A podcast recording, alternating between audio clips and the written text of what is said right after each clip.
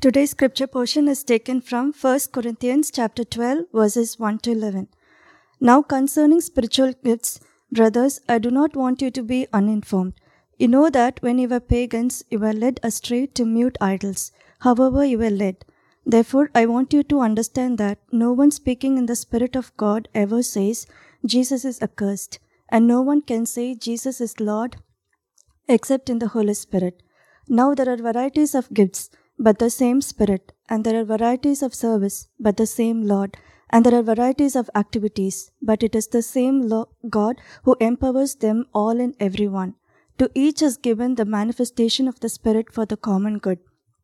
For to one is given the Spirit, the utterance of wisdom, and to another the utterance of knowledge according to the same Spirit, to another faith by the same Spirit, to another gifts of healing by the one Spirit, to another the working of miracles, to another prophecy, to another the ability to distinguish between spirits, to another various kinds of tongues, to another the interpretation of tongues. All these are empowered by one and the same Spirit, who apportions to each one individually as he wills. This is the word of the Lord. Well, good morning, everybody. Uh, my name is Brant. I'm uh, one of the pastors here at Christ City Church in Kitsilano, and it's my joy to, to welcome you here. If you are new, welcome here for the first time. It's great to have you uh, with us. Um, I've been uh, grateful um, to be here for a number of years now, and it's my joy again to bring you the Word of God this morning. Uh, as we begin, though, would you join me in a word of prayer? We need to ask the Lord to help us as we unpack His Word.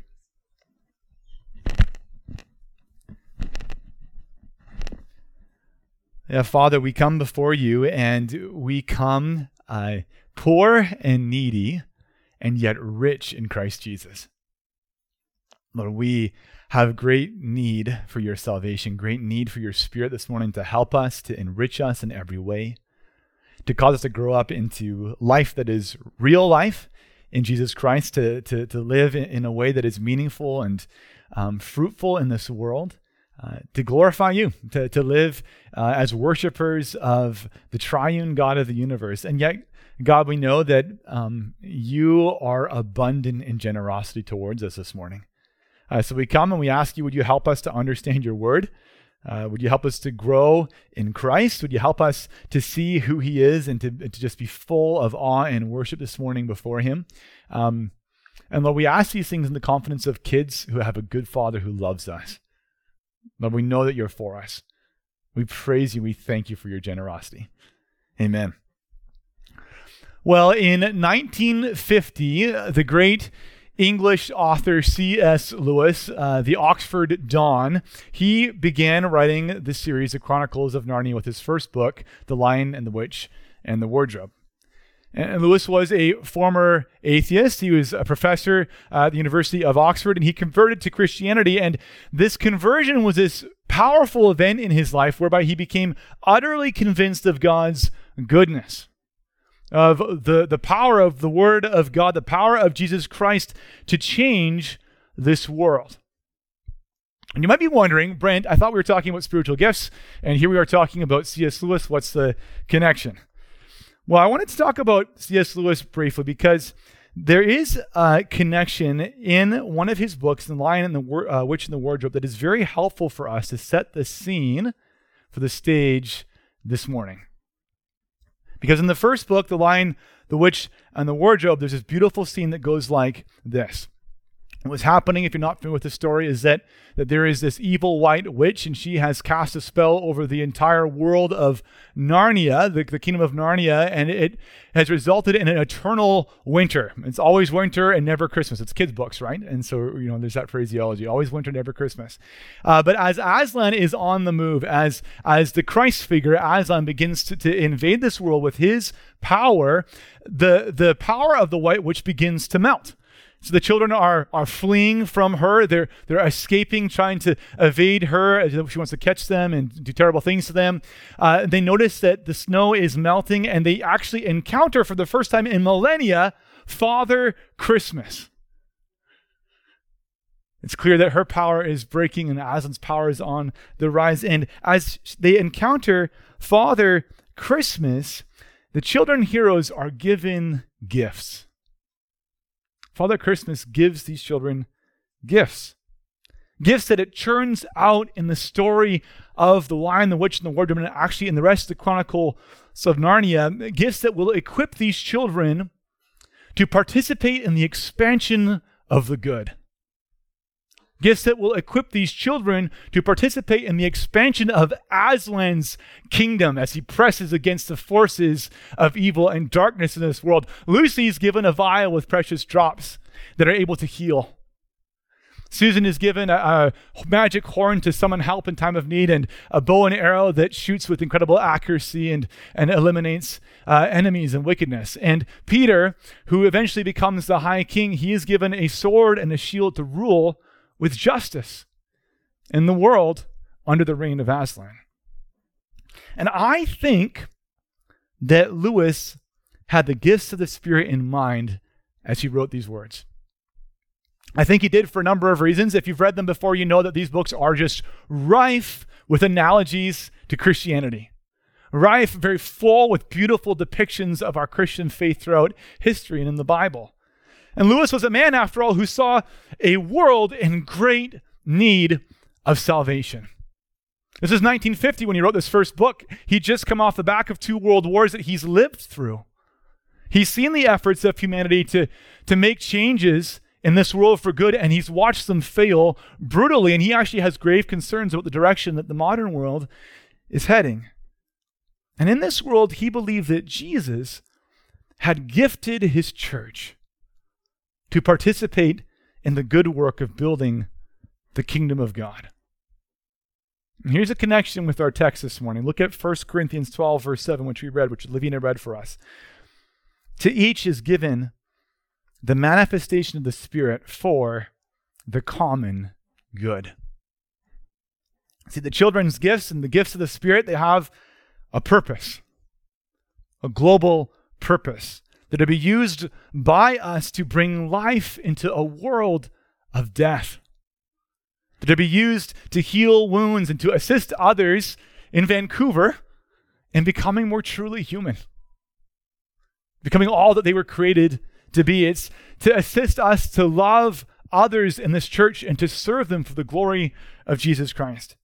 And what happens as we are given these gifts then is that the world looks at us and the church using the gifts that God has given, and they're drawn together to worship not us, but the very good God who is at work here, who is gifting us to do good in this world. So, as we look at each of the nine gifts this morning, I want your minds and your hearts to be expanded to see the glorious purpose of God in giving each of these gifts. Our outline's really simple. There are nine gifts. We're going to have nine points. So, so don't be too worried. Uh, we're not going to have nine of Brent's normal points. Uh, they'll be a little shorter. Uh, however, um, there's a lot to cover, and we're going to go through it in some detail this morning. And as we begin, I want you to look at the chart that I've prepared on the screen from five different passages in the Bible. Because it's important for us as we look at this to know that Paul's list in 1 Corinthians 12, it's not an exhausted list, exhaustive list of the gifts of the Holy Spirit. You see, Paul speaks of gifts elsewhere, and others do as well in the Bible. And actually, last week, if you remember from verses 4 to 6 in chapter 12, we even saw that the gifts of the Holy Spirit are even only one subcategory of all the incredible ways that God is at work gifting and equipping his church to share in the work that he's doing in this world. And that's important for us to keep in mind. So keep that in mind. And with that in mind, I want you to hang on to three guiding principles for us as you unpack each of the nine gifts. Three guiding principles. First, Christ City, be encouraged. You may read this list and think, I don't have any of those gifts. Or, I don't know if I have any of those. Or, I'm not sure how I might find out if I have any of those. No matter what the case, as you come to this text, know if you are a Christian and a believer in Jesus Christ, you are gifted. You are gifted to participate in the good work of your Father. And the best way for you to grow, to understand your own gifts, isn't simply by taking some kind of a test, like a personality test or the Christian version of a personality test, and looking at uh, this passage. The best way for you to grow in knowing what your gifts are is by serving. You have the Spirit serve the Lord. There's so many ways for you to do that right here in this church, and you will grow in knowing what your gifts are as you do that. Second point that we need to guide us is this. In the words of the PhD author theologian Jean Jacques Suurmond, it's not so much a matter of having a gift as of being a gift. You see, Christ City, God has gifted you to be a gift. We can get our attention all in this text about having a gift, but it's not so much about that. It's so much more about being a gift to others, to participate in the good work that God is doing in this world. And then, lastly, last guiding principle for us this morning don't ever forget that each of these gifts are always shining a spotlight on Jesus.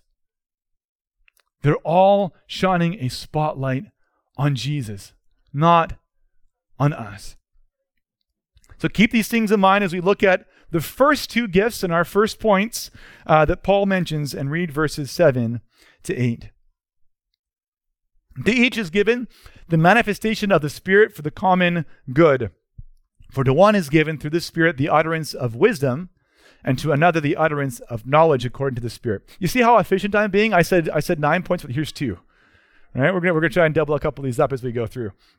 There's two gifts described here with two little words in Greek, four two words each, so so four words total. Uh, logos sophias and logos gnoseos. What does that mean? Well, logos can mean a literal word. It's often translated a word. But usually it means something a bit broader than that, which is why we have utterance here. For example, for example, today, if you're in your 30s and you're trying to be cool, and if you're an American and you, you, you think that you still have it, you might use word as an affirmation of some kind, like the cool Batman behind me. And the point is that in Greek, in the Bible's day, or today in our lives, you can translate logos, and word can mean more than, or logos can mean more than just word. And in this case, in the Corinthian correspondence, it was a shorthand way of referring to an articulate communication of some kind. What is word? An articulate communication of some kind. Hence, the ESV translates utterance of wisdom, utterance of knowledge. So, it's a communication or an utterance of wisdom or of knowledge. And that's interesting because when we look at the context of 1 Corinthians, we know Paul has already written a lot about wisdom and knowledge in the letter. This is so important for us in this text and in all of our Bible reading to read the Bible in context. Pay attention to what the author has said before, to what he's saying in this passage, around the passage, because it will help you understand what's being said here. And we know a little bit about the ancient Corinthian context. And it's going to help us further understand wisdom and knowledge because Corinth was a place of learning and philosophy.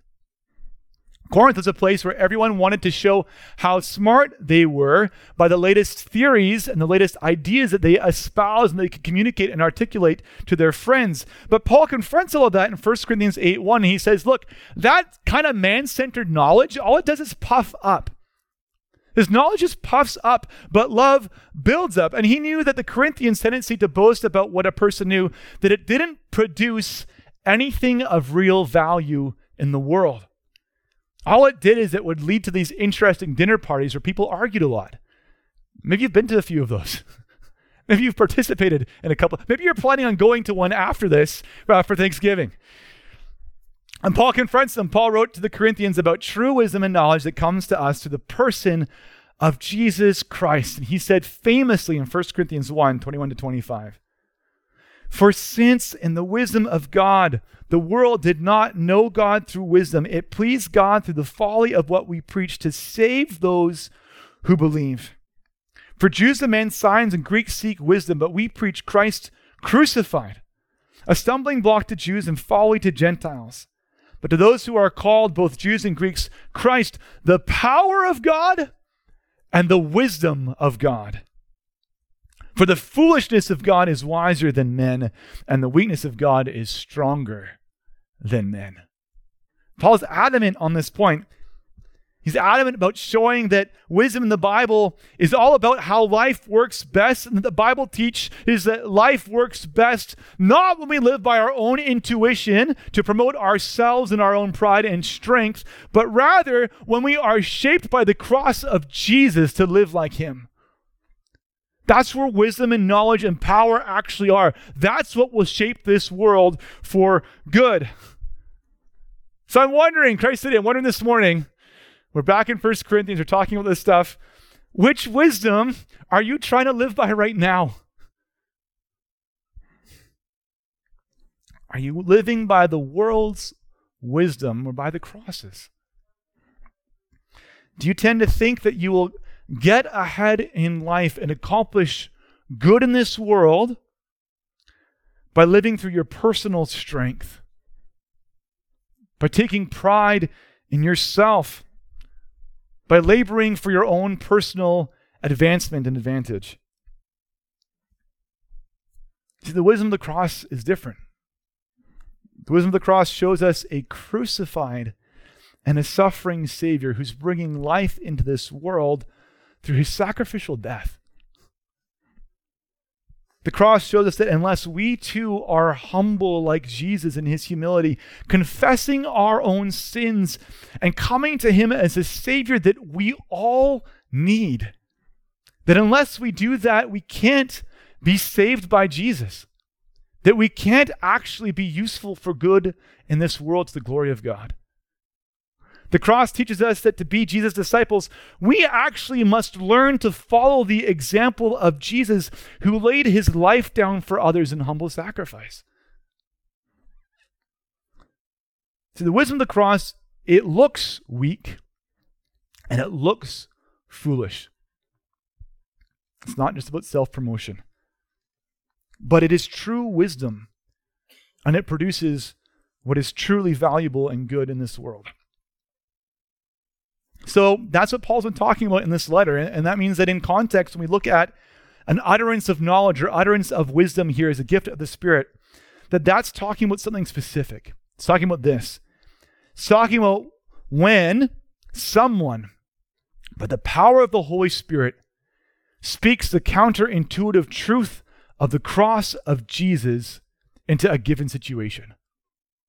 What is an utterance of wisdom? What is an utterance of knowledge? This it's when someone, by the power of the Spirit, speaks the counterintuitive truth of the cross of Jesus into a given situation. I'm going to give you a few examples so you see what we're talking about. This happens, I think, more often than we realize here at Christ City Church. It happens when someone might say, in their own wisdom, hey, you got to promote yourself, man. You got to live for yourself. A Christian speaking a word of wisdom might confront that and say, actually, you might consider how, how Jesus must increase in your life. You might consider how it is always worth it to sacrifice for Him and to lay yourself down. An utterance of wisdom or knowledge might happen when a man might say or a woman might say, you know, you really got to clamp down and be more controlling to get what you want. That's how to exercise a leadership or, or, your, your authority over the sphere of influence that you have. And the, the word of wisdom would say, no, no, look at Jesus. He led by humbly becoming a servant of others. And we must lead the same way by serving humbly and sacrificially for the good of those around us. A word of wisdom or knowledge might happen when one says, Don't be weak. Don't confess your sin. It's too tough. And the word of wisdom or of knowledge would come around and say, the only way that we grow in life that is truly life is in humility, is in vulnerability before a mighty Savior to whom all of us must bow. So confess freely and come to Jesus. Christ City, I think words of wisdom and knowledge happen here a lot more than we realize, and I pray that they would increase that we would all speak to one another full of the Holy Spirit in words of wisdom and of knowledge as God's gift to help us to grow. All right, we looked at first two things. I knocked them out together words of wisdom and of knowledge. And now, third, we're looking at verse 9, the gift of faith. Paul continues, he says, All right, to these, this gift, that gift, to another, faith given by the same Spirit. So, yes, you might be thinking, how is faith a gift of the Spirit? Isn't it true, Brant, that everyone who believes in Jesus Christ has faith? Yes, that's true. Ephesians chapter 2, verse 8 says, For by grace you have been saved through faith. This is not your own doing, it is the gift of God. So everyone who believes in Jesus Christ has faith. But the gift of faith that Paul's talking about here is a different sort of faith. Something talking about something more specific. I think it's talking about the faith that Jesus speaks of in Matthew 17, verse 20. Look at that text. Jesus says, Therefore, truly I say to you, if you have faith as small as a grain of mustard seed, you will say to this mountain, Move from here, and it will move, and nothing will be impossible to you. That's what Jesus said. And before you try this out, so I know there's a danger in talking about this text, right? And that, that, that you're going to go around and your friend's going to catch you this week swearing in frustration and yelling at rocks to make them move, because surely rocks are smaller than mountains. You might have that much faith, right? Eh, you know, before you do that, no, Jesus is speaking metaphorically here. He's speaking metaphorically, and actually, only one page before he says that in Matthew 17, he actually says something else that's very significant. He's promised in Matthew chapter 16, verse 18, On this rock I will build my church, and the gates of hell shall not prevail against it. See, Jesus is a Savior God who is building his church. He's powerfully at work, but he always uses instruments. He always uses means. He always uses his church to build. And he's given gifts of faith to move metaphorical mountains. And he's given gifts of faith to, to men and women like yourselves and to other men and women throughout history to take part in building that church, in doing that good, in accomplishing his kingdom purposes in this world. I want to show you a couple of examples, just briefly. See, in the past, in great faith, some Christians cared for orphans and the poor. In great faith, the 19th century George Mueller built orphanage after orphanage after orphanage, never communicating the needs that he had the financial needs, but just bringing them before God in prayer, trusting that God would provide in his poverty to care for these thousands of children in England. In great faith, others in history have given their lives to see the Bible translated into their own languages or into the languages of another people who do not yet have the Bible. And they did it in great faith, trusting in the words of Jesus that God would work through their small human efforts to build his kingdom through his word in powerful ways. And God has honored that prayer, Christ City. The Bible and the translation of the Bible has worked to transform this world in more ways than you realize. You know, I actually think that one of the saddest things about the church today is how faithless we have become. I think it's probably true that there are many times when, when we in this room we don't look at the world full of faith in the promise of Jesus to build his church. Right? We don't look at it as an open canvas where the Spirit of God is powerfully present in our lives that we could actually accomplish great things for Jesus. And so we're a little fatalistic and we're a little defeated and we hold back. But Jesus is building his church. And he gives gifts of faith so that we can join with him in that work and the confidence of all that he's promised. Isn't that beautiful? He gives gifts of faith to the, the church. So that someone here might have a gift of faith that encourages and inspires us to get behind something for the good of what God is doing in this world. It's awesome. Christ City, I want to ask you some questions here. Who is it, after all, who planted Willingdon Mennonite Brethren Church? Who is it that planted Westside Church that was planted out of Willingdon? Who is it that planted Christ City Church that was planted outside of Westside? Who is it that is planting churches in the Christ City network? Who is it that's planted the churches in Vancouver? Was it not men and women of great faith who believed the promises of God and sacrificed to see them accomplished? That's what it was. That's what it is. Christ City, I want to I want to encourage you pray for great gifts of faith to be given to us, that we might join Jesus in his work here. So we've covered the first three gifts. Now let's look at the fourth in verse 9. To another, gifts of healing by the one Spirit. Man, there's a lot to say here about gifts of healing. Uh, we're not going to be able to, to dive in this nearly as deeply as we ought to. But first, let me say this. This verse is not talking about Creflo Dollar or Joyce Meyers or Benny Hinn or any other faith healer that you have seen on TV or in a podcast that's popular flying around in their private jet. This is not talking about that great and horrendous evil and plague on the church. See, these men and women who claim to be healers in that way, they look nothing like what Paul's talked about in 1 Corinthians. They glory in themselves. They profit of, uh, by the, the poverty of others. They make themselves rich and they fleece the flock of Christ. This has nothing to do with them. If you want to talk to me about any of that at any time, I'd love to give you a lot of resources and we can dig in more. But that's all I'm going to say about that first. So, what are the gifts of healing if it's not faith healers? Uh, well, notice first that the gift is a plural gift. It's not just a gift of healing someone makes a ministry by to profit themselves. It's gifts of healing in general and in a variety of ways that have been given to the church of Christ. There's more than one, it's gifts of healing right? By the one Spirit. And I think that means that a lot of things are included. I'm going to name three things that are included. It means that answered prayers for healing are included. It means that the outright miraculous events that we see in the Bible, like Peter's healing of the cripple in Acts 3, who takes up his mat and walks and shouts and praises God, that that's included.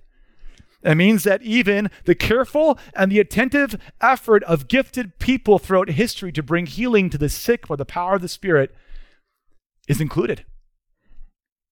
An example of the first sort of healing answered prayer, it happened to someone very recently that, that Heather and I know and love. His name is Bill. I won't give you his last name for privacy's sake. But uh, I actually was grieving just a few months ago that I didn't get the chance to say goodbye to Bill because Bill had fourth uh, stage cancer and he was given a very short prognosis. It was a very serious and aggressive form of cancer. And the church was praying for him. And I, I encountered him one day, and I didn't. I had forgotten about the diagnosis because we're not at that same church that we used to be part of a long time ago. And we just kind of passed. And I came home and I didn't say goodbye. I didn't say goodbye to this man. Then a few weeks later, we got an email from the church saying, God's answered our prayers. Bill's healed. The doctors don't know what to say. like it was shocking. Uh, his wife's in medicine. Uh, you know, he, he's like the people around were, were looking at this. What, what happened? Bill just was miraculously healed to the prayers of the church. Praise God. If you're a Christian here this morning, you've been in the church for a long time, you know that this happens because you've seen it happen in your own lives. It's happened many times in, in my own life in various ways. Does it mean that every time we pray that, that someone's healed? Does it mean that if we lack faith in some way that God won't heal? It means that God heals us at his timing for his purposes, for the prayers of his people. It's a beautiful and a good thing. There's an example, the second kind of healing. That's the extravagant and miraculous kind. And the examples are the things that I've already mentioned, like what we saw in Peter in the book of Acts. Uh, there are also things like um, the, the resurrection of the dead that we saw in Jesus' ministry or in Paul's ministry. We saw wild, miraculous healings of the blind, the deaf throughout uh, the apostles' ministries. But these things I do believe still happen today at God's timing, in God's ways, as He chooses. I don't think we have precedent in Scripture to say that they've stopped.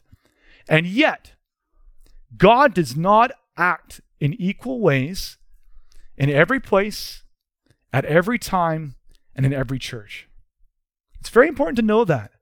God moves powerfully by his Spirit and, and gifts in these powerful ways when and how he desires. And anecdotally, I think it's worth noting that we often hear of some miraculous things in difficult contexts of the church.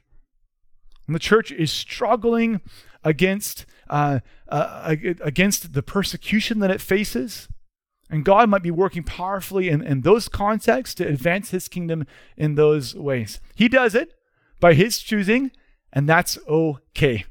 That's good. Just note that before we all think, okay, we're going to see the, the book of Acts come to life right here, right now.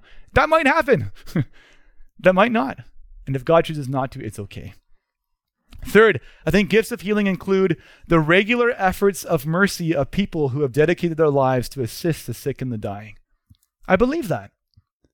And let me let me tell you why I believe that. I believe that first because Paul didn't separate the supernatural from the from the natural in the way that we do today. Right? So you have you bring this this division in your mind to scripture that Paul didn't have. And the division is that ah this is a miraculous event and this one isn't.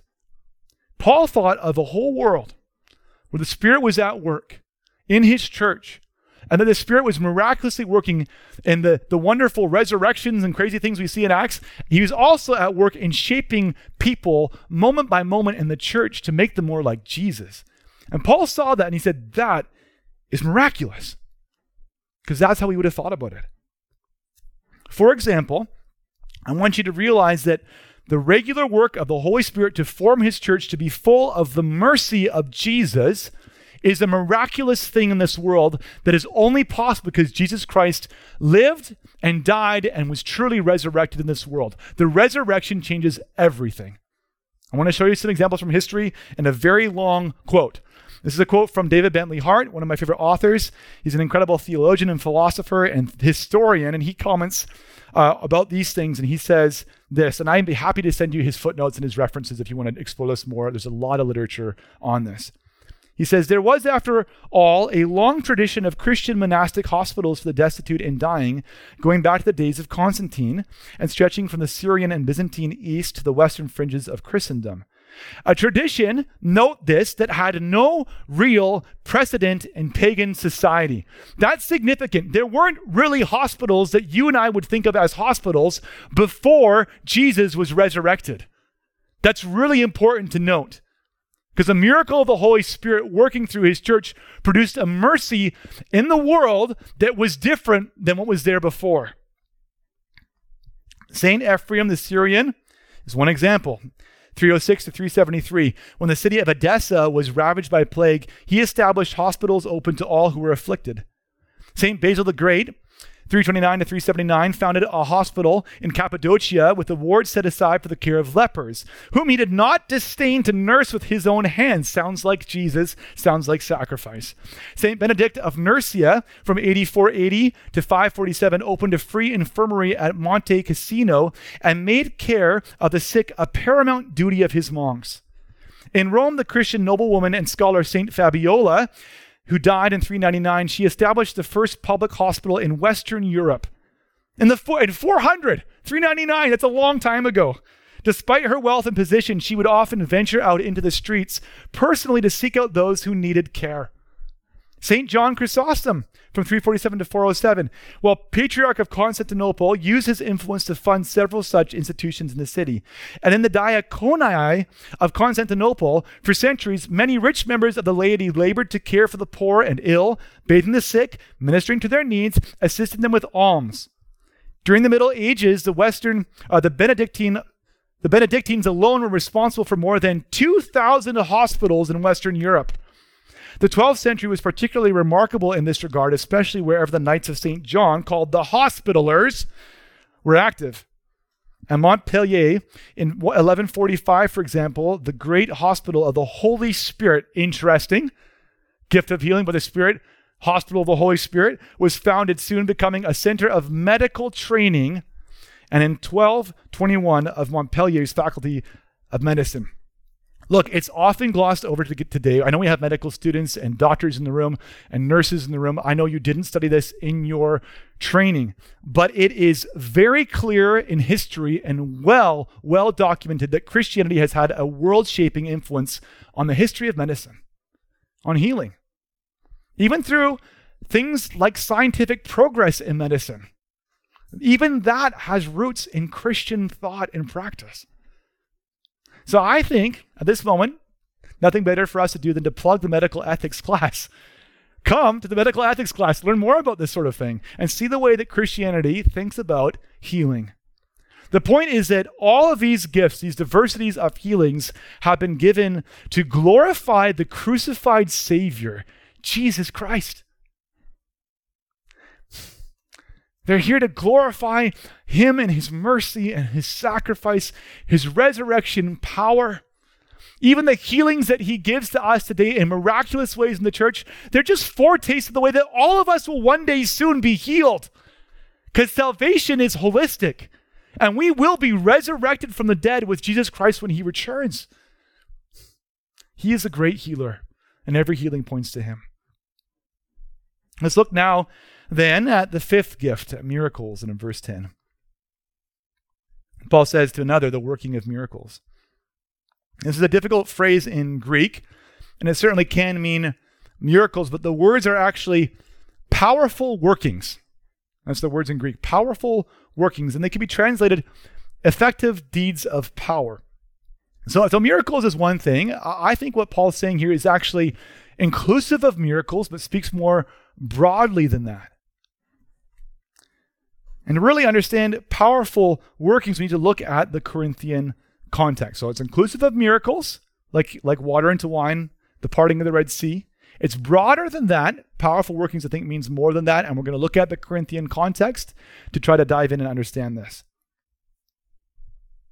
See, the Corinthians were obsessed with this word power that's translated miracles here. And Paul, throughout the letter, consistently corrects their obsession with power. And he does that by bringing them back to the mystery of the cross of Jesus Christ. Because it's at the cross of Jesus that God shows his power. His world shaping, life bringing power came through a crucified Savior. And that power is stronger than even the most outward displays of miraculous signs. What God accomplished on the cross of Jesus was more than he accomplished at the parting of the Red Sea. Where's power to be seen? in Jesus in his cross. That's instructive for us, I think, because just like the Corinthians, we might not think of the cross as being powerful. We might be inclined to read passages like this one and hunger and thirst just to see miracles happening in, in the, the seats here in, in the theater. And unless we see those miracles, we're not satisfied that we've seen the power of God at work. But that's not right. Because Paul knows the greatest miracle of all is when the gospel of a crucified Savior takes roots in the hearts of God's people. When through the gospel of a crucified Savior, he changes a sinful person living in their pride to become a sacrificial, humble person who follows Jesus in humility. And there's a really, really great example of a run of the mill work of the miraculous power of Jesus in the life of a weak person uh, in this. Did you know that the slave trade was toppled not by the rich and the powerful? I don't know if you know that. You probably do. I think we all know the rich and the powerful benefited from the slave trade. It didn't topple it. No, it was toppled by men and women like Benjamin Lay. Benjamin Lay was a weak and a small man. He was not powerful outwardly. He was four foot seven inch tall. He was hunchbacked. He was ugly and despised. And yet he was a perfect example of God's miraculous power of the cross at work through weakness. See, Benjamin Lay was one of the very first, perhaps the very first, properly speaking, abolitionists. He lived uh, in the early 1720s and he fought to end the slave trade far before it was cool. It didn't have any momentum at all. And his life had been changed when he met the mercy of Jesus Christ and he saw the glory of God and the weakness and the power and the mystery of the power that's shown in the cross of Jesus. He was wrecked by it, it changed him. And then he labored, he saw this isn't right. He gave his life then to participate in what Jesus was doing, to push back against evils and wickedness with the power of God. How did he do it? By laying his life down as a servant, by suffering a lot, by pouring out his life to see the world changed for good. And God worked powerfully and effectively through the cross like sufferings of Benjamin Lay to bring a great good into this world the end of slavery. Want you to look next at, at verse 10 and, and the gifts of prophecy and discerning prophecy. To another, prophecy. To another, the ability to distinguish between spirits. Now, I've again combined two here. And I've included them because of 1 Thessalonians 5 19 to 22, which says this Do not quench the spirit, do not despise prophecies, but test everything. Hold fast what is good, and abstain from every form of evil. See, I think what Paul is getting at and what God has been doing is that when he gifts the church with prophecy, which he always does in a wide variety of ways that we'll see, he also gifts the church with those who have discernment, who can discern and separate what is good from what is evil, what is according to God's word from what is not according to God's word. So, what is prophecy? Is it telling the future? Is it writing substantive documents that we have in our Bibles, like uh, Jeremiah and Ezekiel and Isaiah? Well, yes, I think, and, and also no. You see, the more you study all the ways that prophecy is used in Scripture, you got to get a bigger and bigger notepad, right? Because there's a lot of ways and a wide variety of ways that, that prophecy is operational in the Bible. What do you do with John the Baptist, for example? Jesus called him a prophet. Right? But other than talking about there's going to be one who comes after me who's greater than me, whose sandals I'm not worthy to untie, he didn't talk about the future very much. You know what John did uh, mostly? He preached the Bible. and he said, Hey, you guys need to repent and turn from your sin.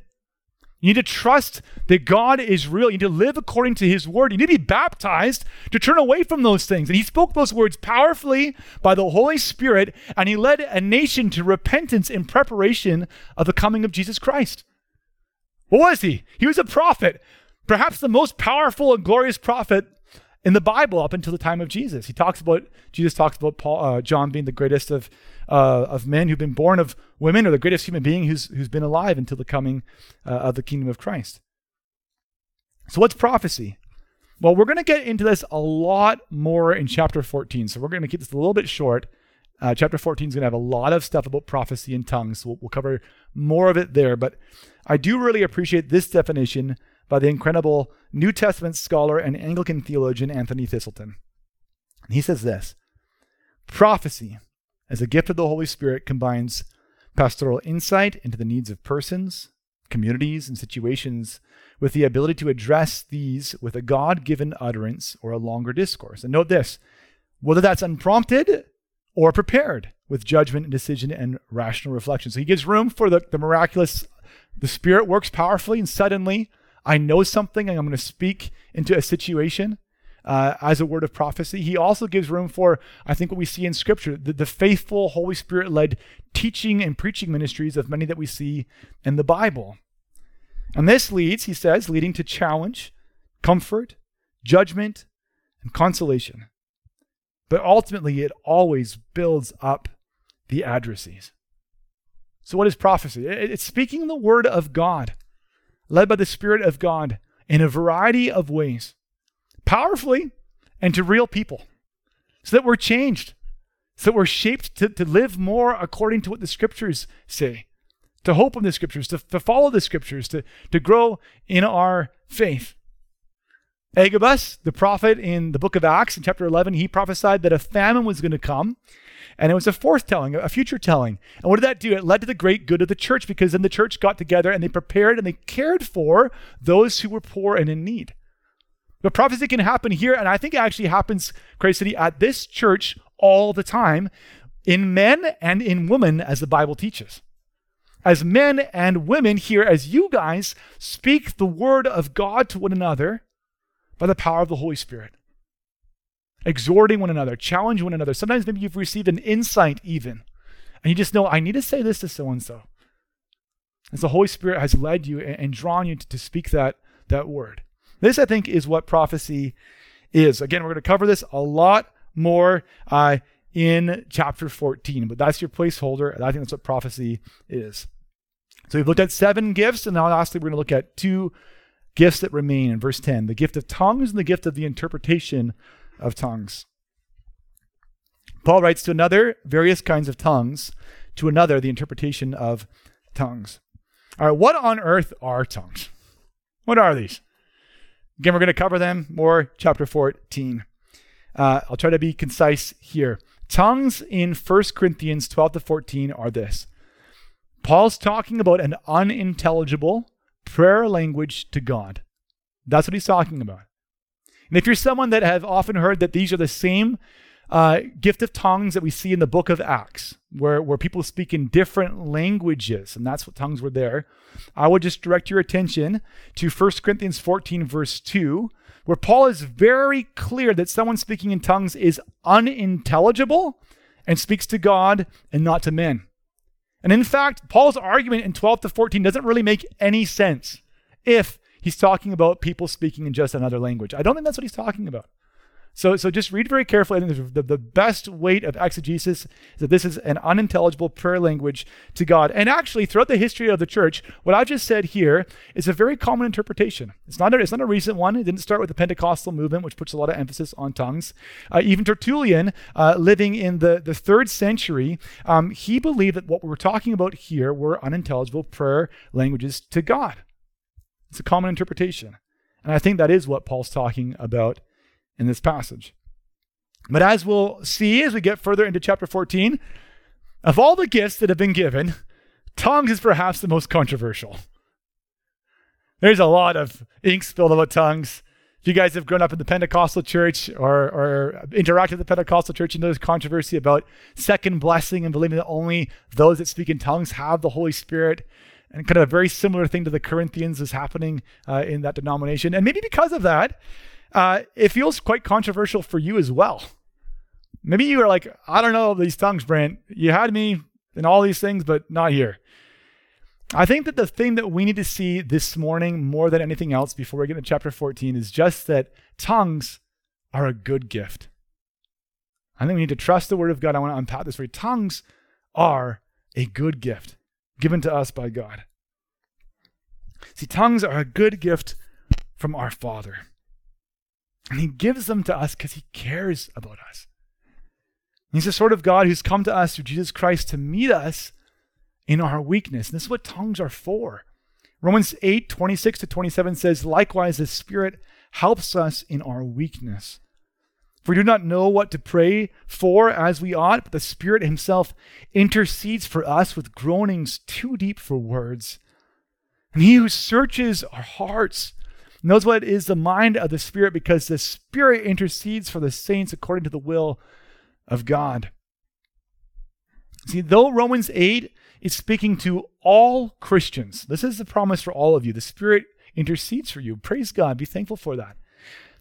He also gives gifts to some to help them give expression to what we can't put into words.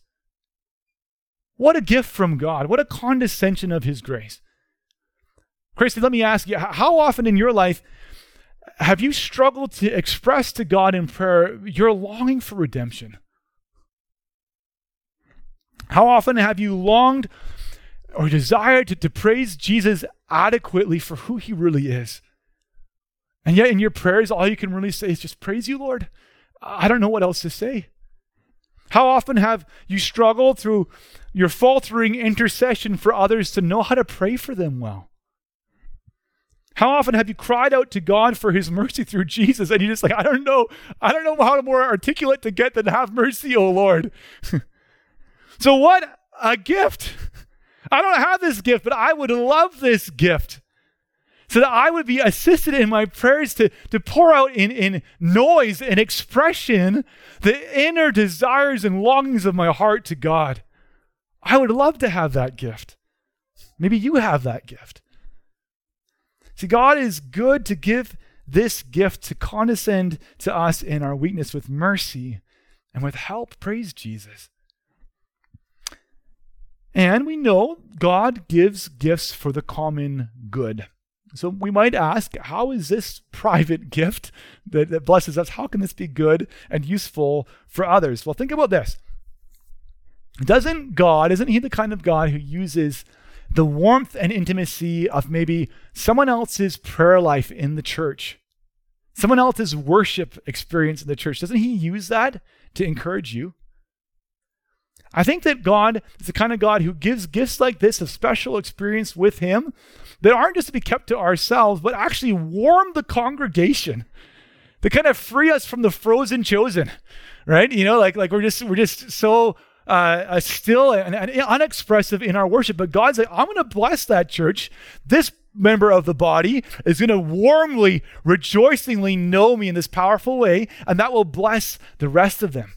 It doesn't mean that that person has more of God than you do. It means they've been gifted in a different way, a way that is different than you and useful for the building up of the entire church. And Paul also goes on and he says a lot more about this in chapter 14. He's really clear that this gift must be used privately unless there is an interpreter. It's not to be used in a worship service not unless there's a gift of interpretation that goes along with it. And when that happens, I think what we see is this is that when there's an interpreter, we realize the words that are spoken, the prayers that are made to God, are prayers full of truth that we all already know and believe from the Bible, but deeply encouraging and useful in the moment to build us up in Christ Jesus for his glory. See, all throughout this passage on gifts, note this it's the Spirit who gives as He wills, not as you will. Look at verse 11. All these are empowered by one and the same Spirit who apportions to each one individually as He wills. So Christ said, He don't grow envious or comparative. These gifts really aren't about you. They're not even given to us so that we might think of them as something that we possess. Because the Spirit apportions them to each one individually as He wills. They're just a gift that we've received to be useful for God. And they're all God's gifts to bring us into His wonderful work of remaking this broken world as He desires, according to His wisdom. See, all of this is done to the strength and to the power of the cross of Jesus Christ. I just want to end with this. Christ City, worship Jesus, the giver.